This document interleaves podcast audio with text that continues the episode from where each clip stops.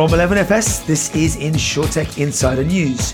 Today we bring you the Ukraine invasion to likely have substantial impact on the insurance industry, Kin Insurance raises 82 million, and compare the market, Meerkat advert pulled over Russian invasion of Ukraine. All this and more on today's show.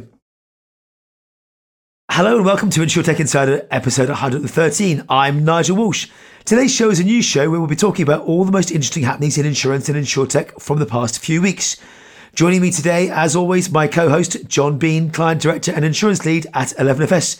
John, how are you doing today? Yeah, I'm very well, Nigel. I think, like most people, uh, watching the events unfold around the world with horror, but I guess this is why today's show is very, very relevant in terms of the news that we'll cover off. So uh, it should be a good debate. I hope so indeed. We're also accompanied by some amazing guests. Victoria Roberts, Director of FinTech Delivery Panel and InsurTech Board. Welcome back, Victoria. How are you doing? Thank you, Nigel. Um, I'm good. I'm good. Probably equally reflective on uh, current events, but it's very nice to join you for the discussion today. I'm not going to say I'm looking forward to it, but I think it's an important discussion to have. For those that you've not heard you before, can you tell us a little bit more about you and what your role and TechNation do, please? Absolutely. So, TechNation is the growth platform for scale ups in the UK. We support entrepreneurs and their leadership teams to raise their their capabilities and their ambitions. And we've supported some fantastic insurtechs on our fintech program over the years, ranging from Floodflash, Bilkerne, and through to Urban Jungle, Honcho, and CoinCover. Now, at TechNation, we also look at how to improve the environment for tech scale ups, and that's through our FinTech Delivery Panel and InsurTech Board, which is where I come in. And that brings together insurers such as Aviva, Hiscox, Swiss Re, with Confused.com, bought by many, Zego, and others to look at what projects they can do to make UK InsurTech the best it can be. That sounds bloody fantastic. It's like a who's who of the InsurTech and insurance world. Thank you again for that. Um, let's get on with the show. So, like everyone, We've all been watching the invasion of Ukraine unfold over the last week. We'll look to cover the impact of this on the actual insurance industry as our lead story, but we also want to express our solidarity with all those impacted on a human level. First up, we're going to discuss an article from Insurance Journal, which talks about the Ukraine invasion to likely have substantial impact on the insurance industry. Russia's invasion of the Ukraine could add to inflationary pressure and will likely have substantial impact on the global insurance industry, said US rating agency AM Best. The agency said efforts by the global central banks and the Federal Reserve to contain inflation will be challenged. Plus, sanctions may have a severe knock on effect on oil and commodity prices, as well as tourism and the economies of some of the world's less resilient countries. AM Best called sanctions a two way street. For instance, the UK and other European countries rely on Russia for gas, and there's a very real concern that prices will skyrocket from an already elevated level. Foreign insurers that have reinsurance with Russian carriers may have recovery difficulties due to invasion, said AM Best's commentary. There's a whole host of other immediate uh, impacts on the industry as well. But um, John, let me start with you. What's your take on on some of these as we start as we start this debate off? Yeah, I, th- I think it's going to have, like any insurance, I think, especially when it's of this size and this scale and this catastrophe, I think there's probably four different things you need to look across. I mean, one is just the exposure. What are people limited to? Uh, what are insurance companies limited to? What's covered? What's not covered? And what has anti you know, war clauses? What's actually written into policies? And I, so I think one side is the exposure. So of that, of the direct impact, what are insurers' losses? I, I think it's incredibly hard to predict at this stage. On the flip side, it's the indirect impact, which is the ripple effect and that goes into a whole heap of different areas which we'll come on to today. So you know from stock market volatility to cyber to supply chains to inflationary costs. So i think breaking it down which we can discuss is it's across those three different sort of segments and then the sanction well actually the last one is the impact of the sanctions. What what does sanctions mean for claims payouts?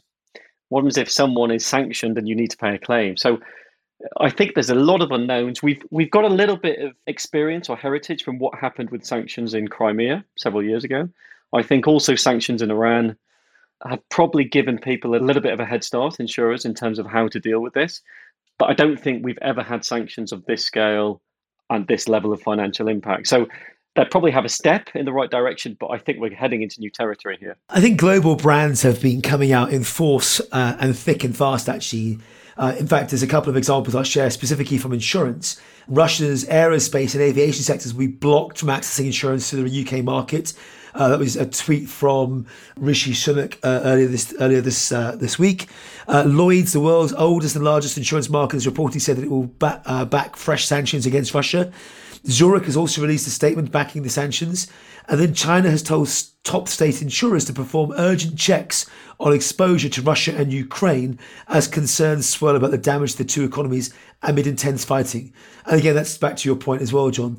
Um, Victoria, one, one for you. What, what other immediate impact and statements have we seen from the insurance sector? Have you seen much else with with folks coming out with stuff? So I think when I was thinking about what the response from the industry has been, it's been quite interesting to compare response from um, organisations such as the the ABI versus organisations such as people like Innovate Finance. And I think when you look at the statements ABI making, that's been really focused on customer concerns, reassuring people or signposting them to where they might get more information about potential impacts on their customer or commercial policies. And I suppose that's because the sort of companies that would be members of the ABI would have their big in-house teams that would be looking at those really significant questions that John's just outlined around sort of sanctions and claim payments and things like that anyway.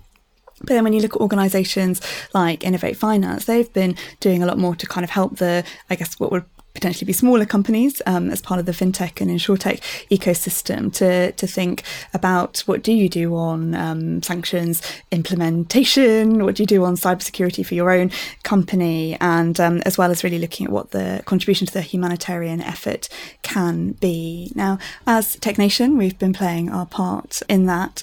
So, TechNation is designated by the Home Office to endorse applications for the Global Talent Visa in digital technology, and I know the team um, have been working so hard ever since the beginning of um, what we've seen unravel and they are prioritising applications from any nationality currently in Ukraine who wishes to be able to leave, as well as any Ukrainians who may have already left the country and be in neighbouring countries as we speak, as well as applications from Russian or Belarusian employees working for UK tech companies who can't currently be paid due to SWIFT sanctions. So um, there's a lot of effort there, I think, right across the piece from understanding, informing, helping, that hopefully as a community we can come together and help help people in this um, time. You bring up a really interesting point, which we, we weren't going to cover, but, but I will touch on, and that is I'm amazed with the number of people I've spoken to over the last week, I think, that have had tech teams developing, doing execution, design, code, or otherwise from the Ukraine and from Russia. And the number of people are now saying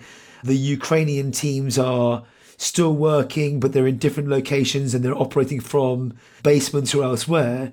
But the desire to keep working from a safe and obviously secure area is, is second to none. And and the check-ins that go on on a daily basis to make sure people are okay, it it never really sprung to mind the amount of activity that is done from the Ukraine. And again, I was talking to an insurtech yesterday that's core team is based out there uh, and doing development day in, day out. So your point about visas and, and, and access to the UK or other countries, I think is super critical.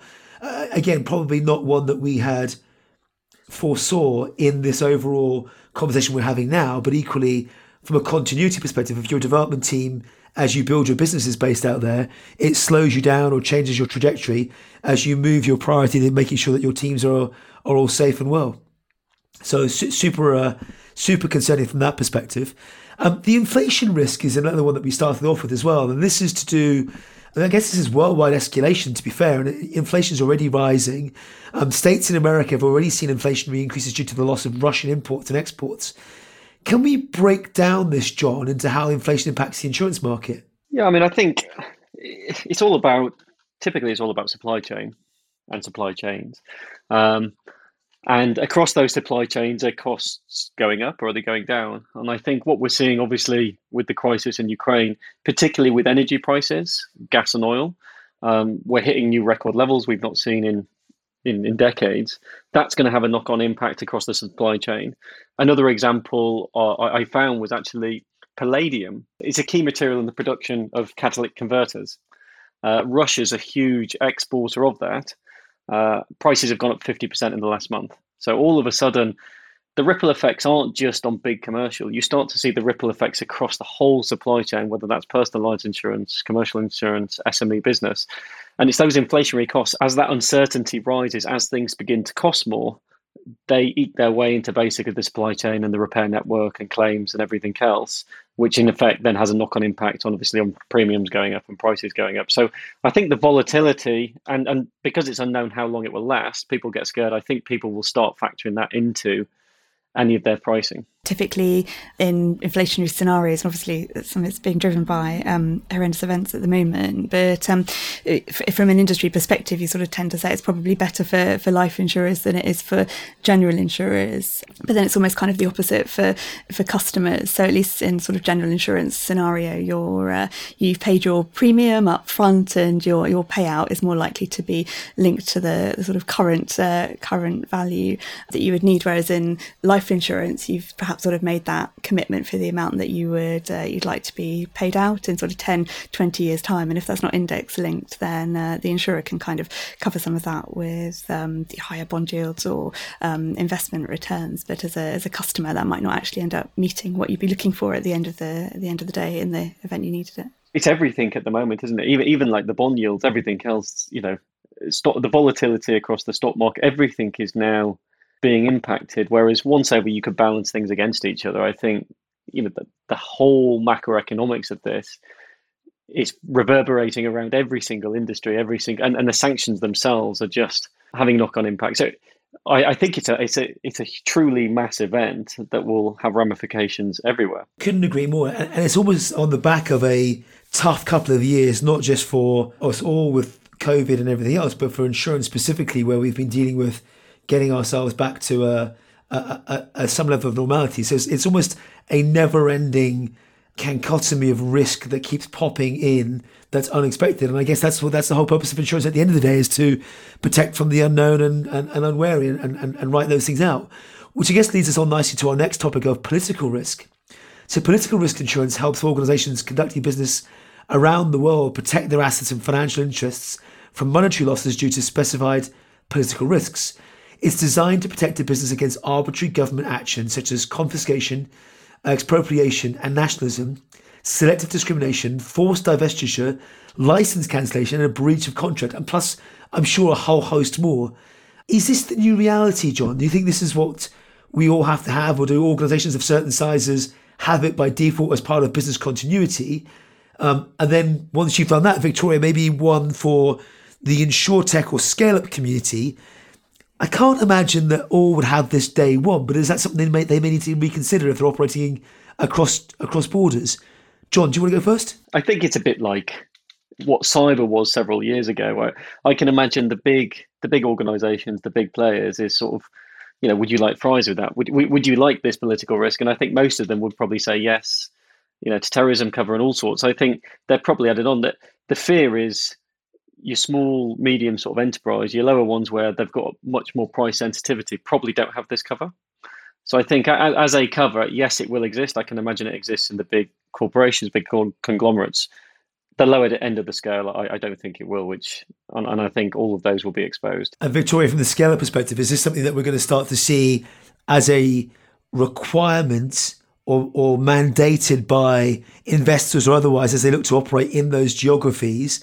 And as a net result, does that make them harder to be successful or is it just another cost of doing business for them? It's a really interesting one, isn't it? And I must profess I'm by no means an expert in political risk insurance. I'd be quite intrigued really to sort of understand to what extent the sort of uptake has that uh, that has been and um, it feels it feels a little bit possibly like mobile phone insurance as a customer like it's a great thing to have but it's quite expensive so it's at the point where actually you could take out political risk insurance as a smaller company but if you're actually you know, insuring against the risk that your entire business assets get nationalised or sort of wiped out by sanctions. Now, the price of that policy is going to be so huge that that's going to be a bit of um, a bit prohibitive as well. So um, I, I don't know where the balance lies in terms of. Um, I'm sure it'd be a nice to have, but where the cost um, the cost factor comes in will clearly be an important decision. No, I agree, and and and that nice to have almost becomes a you must have. I think you know. I don't think anybody ever foresaw where we were going to end up in this conflict. I, I don't think anyone foresaw a war in Europe uh, escalating like this. And you start to wonder where will it go next. And to that point, nice to have it. It's a bit like terrorism cover. Suddenly, does it become a everybody must have it? And actually, how, how do you cover that? And I think certain parts of the world, it will, you know, people will start to wake up to say, actually, where there is conflict or where there is even even the remotest chance of conflict, does this just become a must-have? Or you change the territories in which you operate and that you go through, given proximity or target addressable market or otherwise. But again, that's a that's a fundamental business change as a small organization. That if fifty percent of your market is Ukraine or Russia, then you've got a, a then you've got a big challenge ahead, perhaps, and have to rethink your whole your whole strategy. As a large organization, though, with sanctions imposed, many organizations have pulled out of certain markets, which I guess moves us on to, to exactly that, moving out of the market. So, trade credit insurers who provide financial safety nets for exports and imports are pulling back from covering businesses exporting to Ukraine and Russia following Moscow's invasion. Companies buy trade credit insurance if they supply goods or services or other businesses on credit to protect against if the risk will not get paid or not. So trade credit is going to be absolutely huge. And given the volume, the speed, and the scale at which organizations, uh, large and small, have now pulled out, this is a really, really interesting one. So I think there was, a, there was an article uh, just last week as well talking about how we have to price the market accordingly, given that these new risks have materialized accordingly. So trade credit's been around for, for forever.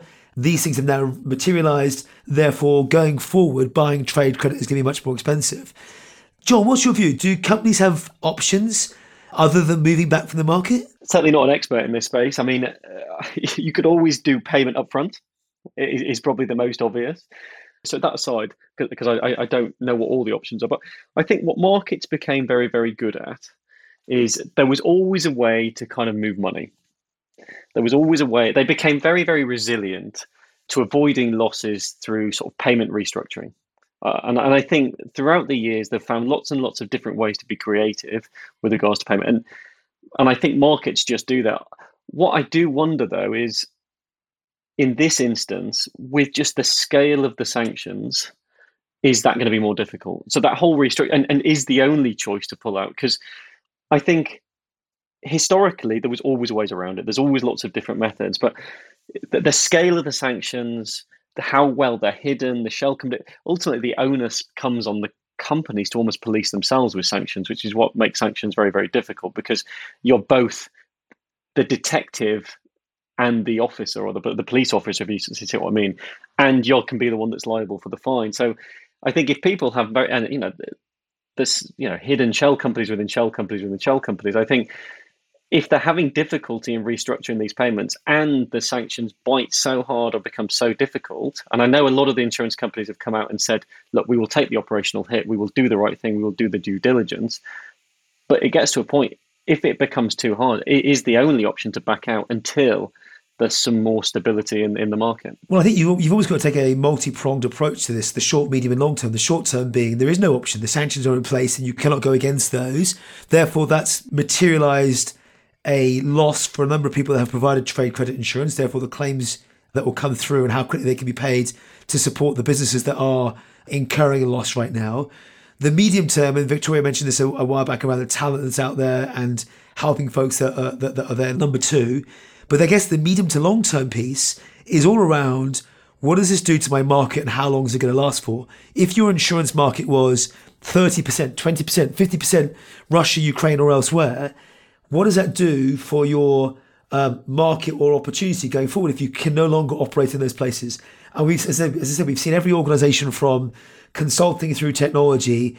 Uh, number one, look after their people and get them to safety, and number two, uh, abide to the uh, European and global sanctions that have been imposed. So it's going to be fascinating to see what that does at a at, at a, a, larger level over the next two, three, five years, and where people then focus or, or double down efforts. Um, la- last one, I guess, on this for now. I know it's been a, a, whirlwind tour. Some of the through some of the things that are going on is cyber, and actually, this is a really interesting one because many people thought that the next war, should it ever happen, would be a digital and cyber war, not a physical war. And I think we're actually seeing a, a strong combination of the two here. This has put significant pressure on the global cyber market, and we've seen a number of malicious attacks expected from state linked actors, which could create risk for multinational organizations where critical infrastructure or otherwise are targeted around data loss and business disruption. Victoria, one for you. I mean, do we think these insurers have a responsibility to accept claims regardless of things like war exclusion in the same way that we did for COVID, where we had non denial of access and business interruption where COVID wasn't necessarily specified or, or an infectious disease was specified? Do we have to follow the letter of the law here, or what, what do you think will happen? I can certainly see it becoming very complicated very quickly. I don't know how long it takes to sort of determine the actual source of a particular um, cyber attack, and I suppose that would be one element of it. But um, you're exactly right. Where we saw exclusions for business continuity um, for pandemic and business continuity policies um, ahead of the pandemic. That's certainly something which, depending on the company and depending on the wording, um, was subsequently taken through legal proceedings to um, explore um, exactly, I suppose, what what that should look like in terms of uh, claims being paid. So um, I could imagine this could uh, very quickly become just as uh, just as complicated. And there are obviously some companies in that instance who decided that they were able to um, honour those claims. There were others that didn't feel in a position to do so, um, and took it more to the the sort of letter of uh, letter of the of the policy. And I'm sure we'd probably see a combination of the two going forward if this were the case. I, think it points back to the exact same issue we had with the BI case, which was policy wording. So we're not always sure what we've actually written sometimes. And there's an opportunity for technology and insurers to get together and solve this for once and for all as these things keep up. We can't keep relying on paper based and everything else to, to go solve this. Um, that's it for this story. There's a whole host more to go into, I'm afraid, but let's uh, let's come back to that on another show. For now, we're going to take a quick break. Back very soon. Here at 11FS, we're still working hard to build the next generation of financial services, and our team is growing quickly. So we're looking for a bunch of new 11s to join us. If you or somebody you know are up for a challenge and fancy working for one of Flexa's most flexible companies, come check out our open roles. We have roles in growth, product, sales, talent, and more. You'll find all the details at 11fs.com forward slash careers. That's 11fs.com forward slash careers. Welcome back. We'll be moving away from the immediate situation in Ukraine for the time being. Uh, we'll pop back later at the end of the show, but we'll definitely come back to this subject over the coming months as appropriate. Now, we're going to take a look at some of the biggest insurance stories from the rest of the world. So, up next, Kin Insurance, a US insurtech and primary carrier focused on home insurance for catastrophe exposed areas, has raised $82 million in the first close of its Series D funding round with additional commitments for a second close totaling 18 million.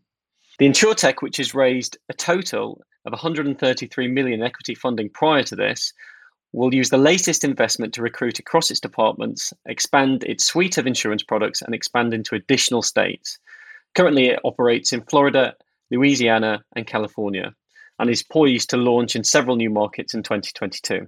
So, how big is the market? CEO Sean Harper told TechCrunch that among its 110 billion home insurance market, half of the homes in the regions are exposed to extreme weather and fire. So, Nigel, I guess one up for you is are we past the point where this could be considered niche? It's, niche is an interesting one. I think what Sean's done, and for, for those who want to hear what Sean said, check back, I think, episode 81 of InsurTech Insider, where he was on the show. Um, great organization. I think we're well beyond niche in that they've got a scalable business here. They're only in three or four states right now and have a massive opportunity ahead of them. So I think there's a it's a well-known and clear risk when you talk about things like extreme weather and fires, wildfire throughout California uh, and, and many other areas in the US and actually globally is a well documented and known risk. How we get to it from an insurance or insurtech perspective is usually as an added cover to one's standard policy. So I think whilst you've called it niche, it's well known enough that most folks that can or do live in these areas would always have this sort of cover. Yeah, and according to Harper, I mean, what he came back with is why they can differentiate themselves or offer this cover, I guess, more personalized. I don't want to say better or cheaper, more personalized is probably the right word, is because they make up for it in terms of the data. So one of the issues with legacy data it can be less of quality when it comes to personalization. What they're allowed to do is with their data they can more accurately predict uh, and give better policies. Do you think Victoria this is the is it data that makes the difference, and is it incumbent companies struggle to offer these particular policies? I think data will be a key driver in being able to um, expand the coverage for things like natural catastrophes because it will lead to a greater personalisation. Um, so, some people who might have been excluded previously might therefore be able to um, get cover or get cover um, in a way that they're able to afford it. Um, it feels like a, an evolution of um, initiatives that we've we've seen previously. Things like the Aviva flood map was uh, heralded sort of 10, 15 years ago for. Uh, attempting to sort of do something similar uh, and much more detailed in um, in the UK when it comes to flooding. Um, so I think um, the means are certainly increasingly available, whether it's satellite or drones or um, sensors. Um, it certainly makes sense to take advantage of that in the underwriting process. It'll need um, actuaries to sort of embrace that new data, and it will also mean having an eye to people that might actually find that they are excluded because for some people it will bring benefits and for some people uh, it may mean that actually their house is identified as one that isn't a good uh, risk to take. And that's where we've seen initiatives like flood re in the uk so it'd be interesting to sort of will you get hurricane re or there may already be in in the states um, for, for those people who actually for personalization that doesn't work so well for them. Yeah, and one of the other differentiators they've been able to do is go direct to the customer and to provide that personalized experience direct. Nigel, do you think, I mean, and, and looking back across the US, a lot of insurance is sold via agents. Do you think this different business model, the direct model, works well? And do you, do you think it's the end of local agents in these areas? You've got two things there for me. One is going direct, and two is the the end of the agents. The going direct piece for me is a as an Irishman living in England and about to go to the States, that I've had what 20 years of digital price comparison websites, self-service, and so much more. I can't see anyone doing anything but this. Going going direct is the most convenient way by taking middlemen out of the out of the equation for things that are easy. For us, let's put it into different perspective. We go online to buy our groceries, our stuff, our clothes and gadgets, whatever else it might be. And if you're like my household and you're buying new clothes or whatever it might be, you might order, order multiple sizes because the fits are quite different. You've in essence got a boutique at your door, and the process that really matters is the returns process. And my wife's brilliant at working out which shops are easy to return to, which ones are a pain in the backside to return to. But that digital level of service and personalization means I get a full stock store at home without having to pay for it any one time.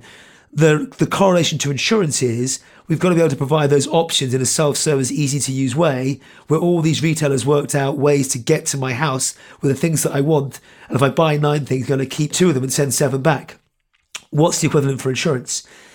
The flip side to that is, is it the end of local agents? Not necessarily. Now, there will be elements of it where some people, a more educated or more time rich group of people, will be able to take the time to educate on what those risks are, understand what they need, and um, do it all themselves online because that, that's what they want to do. Think of it as buying a package holiday versus buying all the individual, individual bits yourself because you want the transfer, you want the hotel, you want the flight.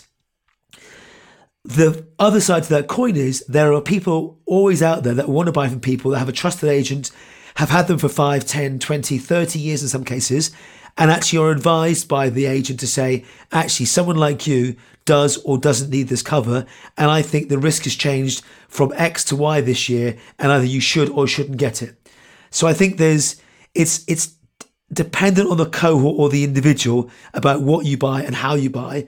As an example, I'm a hugely digital first type individual, but when it comes to certain financial products, investments, mortgages, and all that sort of stuff, I might do some of my research, but I always go through a broker or agent because I find that they deal with that sort of stuff day in, day out, and I might deal with it once every five years. It almost feels like there's a, an additional third way to be considered as well, because there's there's the direct and then the agent or the broker. But um, I don't think we should ignore the increasing trend of embedded finance in this place as well. So um, it might be that um, you know your contents insurance starts to come through those um, those retail purchases, Nigel, when your wife's wardrobe gets to the extent that you need to uh, need to start to protect your investment in there. it, then uh, maybe uh, maybe you'll be taking out insurance at the point of sale rather than going um, sort of direct online for your, your contents insurance or something like that. So you raised a really good point. You could flip it around as well, and you could say if you're buying fire protecting for your property because you know you're in a wildfire zone, the insurance comes embedded into the fire protecting rather than the other way around as well.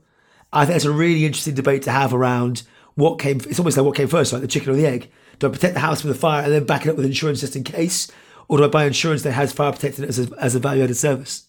I mean, you, you could even extend this further. I mean, you, you know, you could extend this to kind of peer-to-peer community groups. I mean, you, you look at lack of what's done in the cycling world. If you suddenly have homeowners all living in a in a high risk area, I mean, one, the insurer wouldn't want to insure all of them next door to each other. But saying that, what's the risk prevention? And you can have communities built around what risk prevention stakes could come up. And actually, you take it beyond just a, a, distribution of a product. And actually, how do we move into the whole risk prevention piece? Very interesting. I think, in terms of distribution, I agree. I think there will always be direct, I think there will always be advised agents. I think there will be other distribution channels coming and they'll gain prominence like embedded. I think the key is, you know, what is the right product for the right time at the right place for you? Uh, and I think that's as an industry where they have to offer different means uh, to appeal to different segments and different customer groups. Just one final point. If you'd have been following Kin's story, many will have noticed that they were poised to merge with Omnichannel Acquisition Corp, a special purchase to go public back in last January, I believe. The company decided not to move ahead with the deal. Harper said part of it was the public market conditions were not great. Nigel, coming to you, why do you think they backed out of this decision? Was it brave? Uh, or is there a growing trend within insurance and the InsurTech of what we've seen with the likes of Lemonade and the and the IPO and the share price? What do you think are the reasons for Kin's pullout? The whole SPAC um, spectacular. Can I, can I say that? Is that too cheesy? The whole SPAC um, conversations and debates that are going on have been up and down for the last couple of months. I was actually with Adrian Jones uh, earlier this week in, in, in New York, listening to something he was saying about the number of people that are going, the capital that was in the market, and so much more. And I think we've just got to find the right opportunity at the right time for these folks. We've seen a few. I, I followed what Wejo were doing here in the UK um, through their special purpose acquisition vehicle and many others.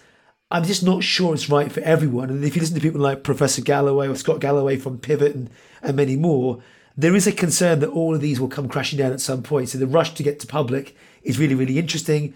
SPACs help you get there through a lower level of, I want to say, paperwork through consolidation and, and, and much more, but it's not always right. So it was trending hot for a while, but I think it's cooled down quite quite considerably.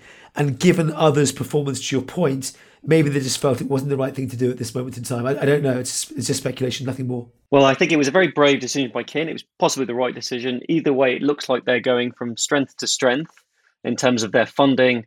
Uh, they've got a great product, and we're big supporters of Kin on this channel. So um, keep up the good work. Moving on. Next, we're moving over to the African continent as we look at African health tech startup Susu raises 2 million euros in pre seed funding.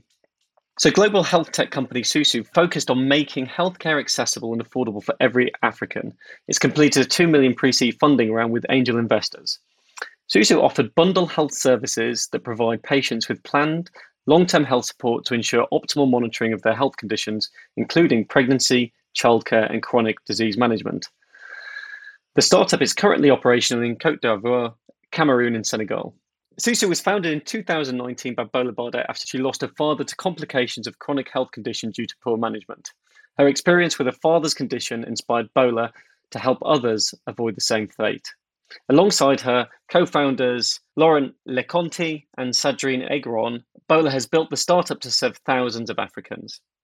So, I guess the first discussion point Africans are hugely underserved when it comes to both healthcare and health insurance, the medical insurance penetration rate is less than 3% in Africa against a global norm of just under 8%. Nigel, I'll come to you first. Should insurers be doing more in this market? Without question. I think India, Africa, uh, Latin America, part of my predictions for this year, that's still haven't press published on actually, these are the absolutely biggest opportunities for insurers. We've had a whole host of folks on the shows before around Cadogan societies and, and much more. these are in many cases previously seen as luxury products and now becoming more affordable to the to different societies. So I think it's a massive opportunity. What we need now is the right products that fit the right market. We can't take Western products and just drop them into into these markets. But these new products that have been developed by startups like Susu, I think are absolutely outstanding. And we can now start to unlock and create opportunity for both startups and consumer in this space. I couldn't agree more, Nigel. I think the lack of flexible, affordable products is, is paramount and not just taking over Western products. I think equally poor reputation, a general distrust of insurers, poor customer experience, and unpaid claims probably all help contribute to the lack of take up. All things that we've experienced in the actually in West and, and some of the things that we still experience, but we're starting to get a handle on. One of the other things that they do incredibly well is changing the payment model for insurance in Africa. Uh, and this is crucial. Users are still required most times to pay out of pocket ahead of insurance payouts. And that's where Susu tends to be different. In addition to allowing patients to finance their bills, Susu proposes a collective financing solution where family members living locally or in the area can also help patients finance their monthly subscription fees via care bundles.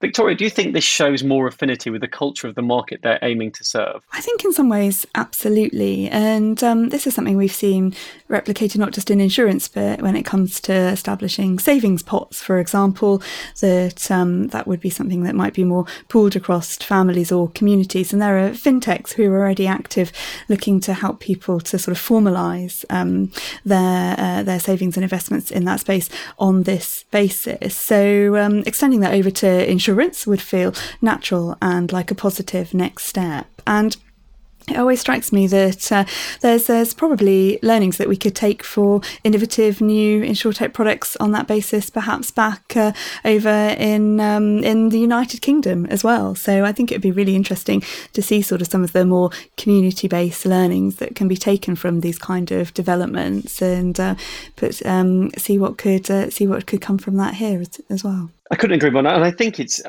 I think that customer centric approach, when understanding your market, understanding your customers, and developing products with that at the heart, um, allows them to come up with new payment models like this. I'm going to go slightly off piece, Nigel, away from my questions and ask a, a, a general sort of customer question. Where we've got mass commoditization of products, do you think we can actually do customer centric design in terms of those products? Or are they always going to be mass commoditized? Do, do you think there is an opportunity to go further and do more? There is, but back to Victoria's point earlier about embedded. If it's commoditized and people don't necessarily, I'm going to say care about it, which is one of my big bugbears, as you know, then there's no reason why we just can't commoditize it, embed it, and, and, and it work. Let's not personalize for personalization's sake if it doesn't need to be done. But if there's an opportunity to layer on it something that's specific for John, specific for Victoria, uh, in health specifically, my wife was saying to me uh, a few weeks back, we were looking at individual health checkups and stuff like that. And one of our, our providers had a general checkup for people in their 40s. Obviously, I'm 20, so we're looking, you know, further on.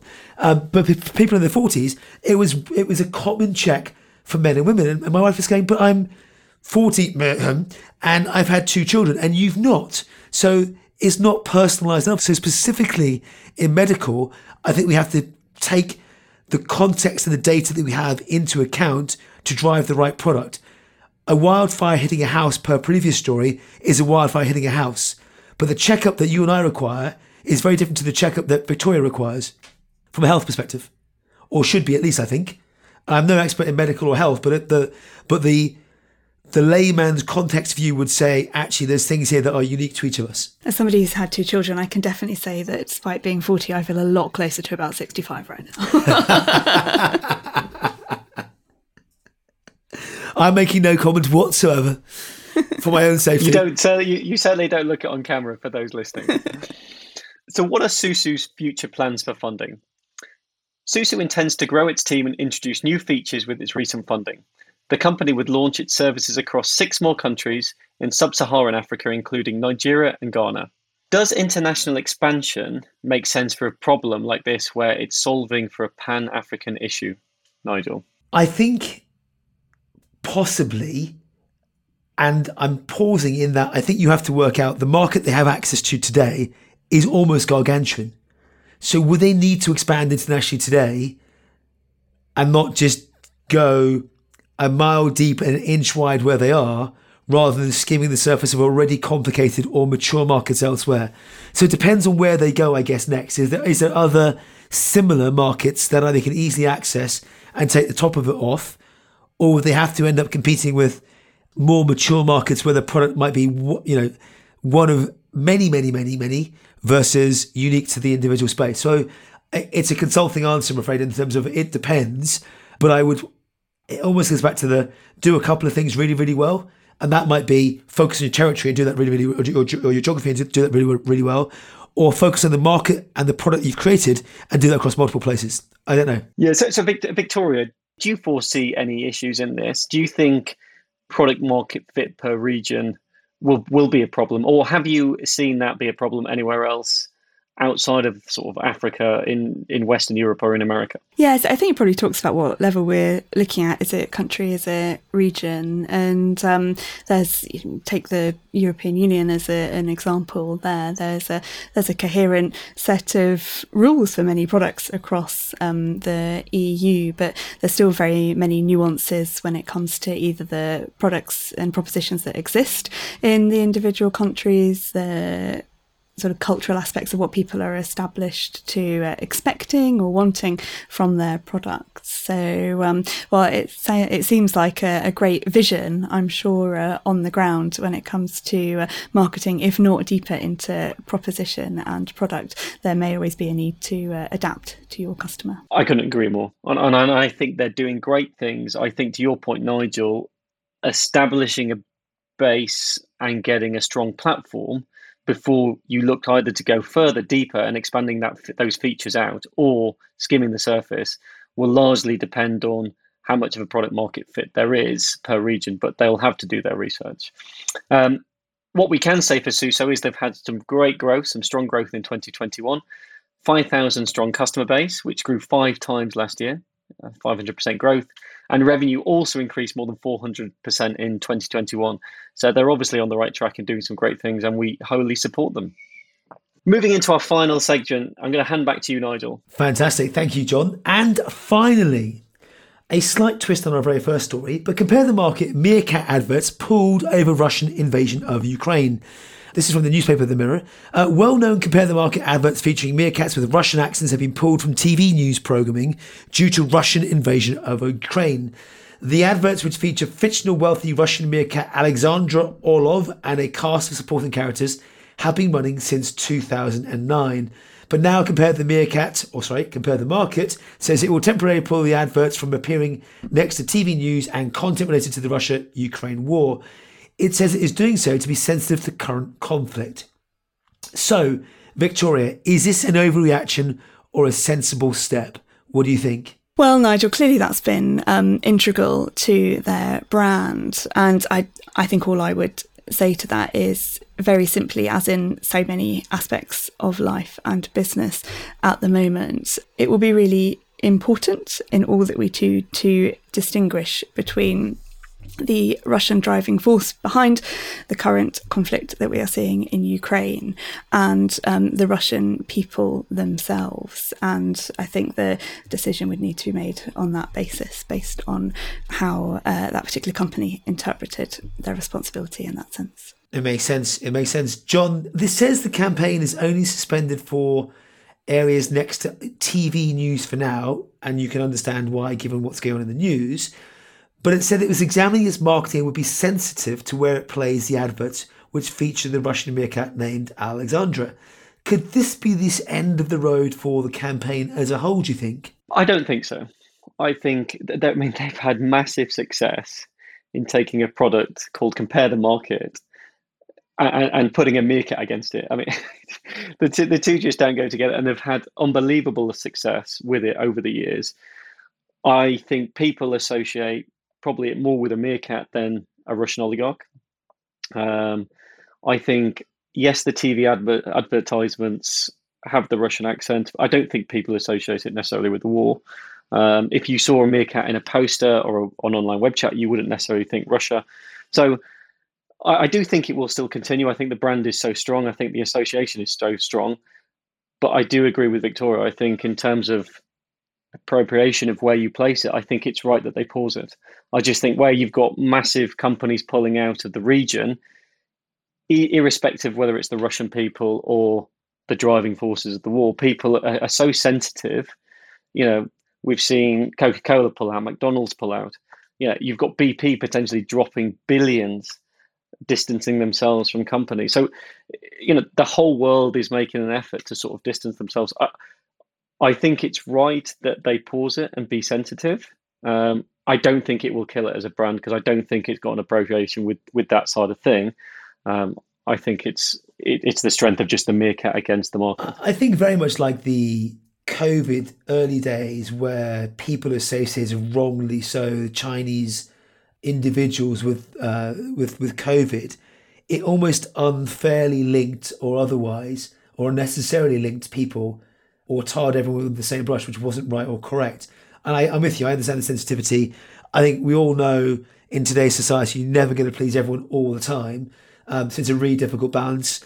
Interestingly, Orlov's autobiography, A Simples Life, The Life and Times of Alexandra Orlov, had more pre orders before publication than the life stories of Tony Blair, Cheryl Cole, Russell Brand, or Dannii Minogue. I'm actually quite dis- disappointed about Dannii Minogue, never, never mind. Um, I think, you know, interesting, that just goes to show they have created an amazing brand over the last decade that people have loved.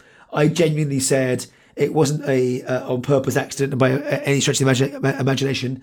I genuinely felt like you know, compare the meerkat is exactly what you see. You go to London Zoo or any other zoos, you see one, and you instantly associate with, with, with what's going on there. So it'll be interesting to see how it unfolds.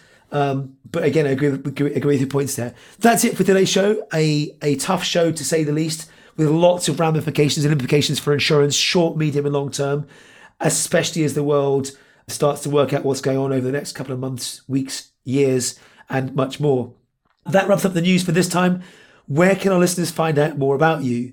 Victoria, let's start with you. You can find out more about the work of TechNation uh, by following us on Twitter at TechNation, and I'm there too at PolicyVix. John, what about you? Uh, you can find me at John Bean on LinkedIn is probably the best place. Else, you can come to 11FS and find me there as well.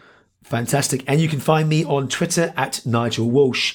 Victoria, thank you for joining us today. Thank you for listening, folks. If you like what you've heard, subscribe to our podcast and don't forget to leave us a review. It helps to make it better and helps others find the show too. As always, if you want to join the conversation, find us on social media. Just search for 11 colon FS or in InsurTech Insider. Find us on Twitter at InSec Insiders, FinTech Insider, or on TikTok or email podcasts at 11fs.com. Thanks very much and goodbye.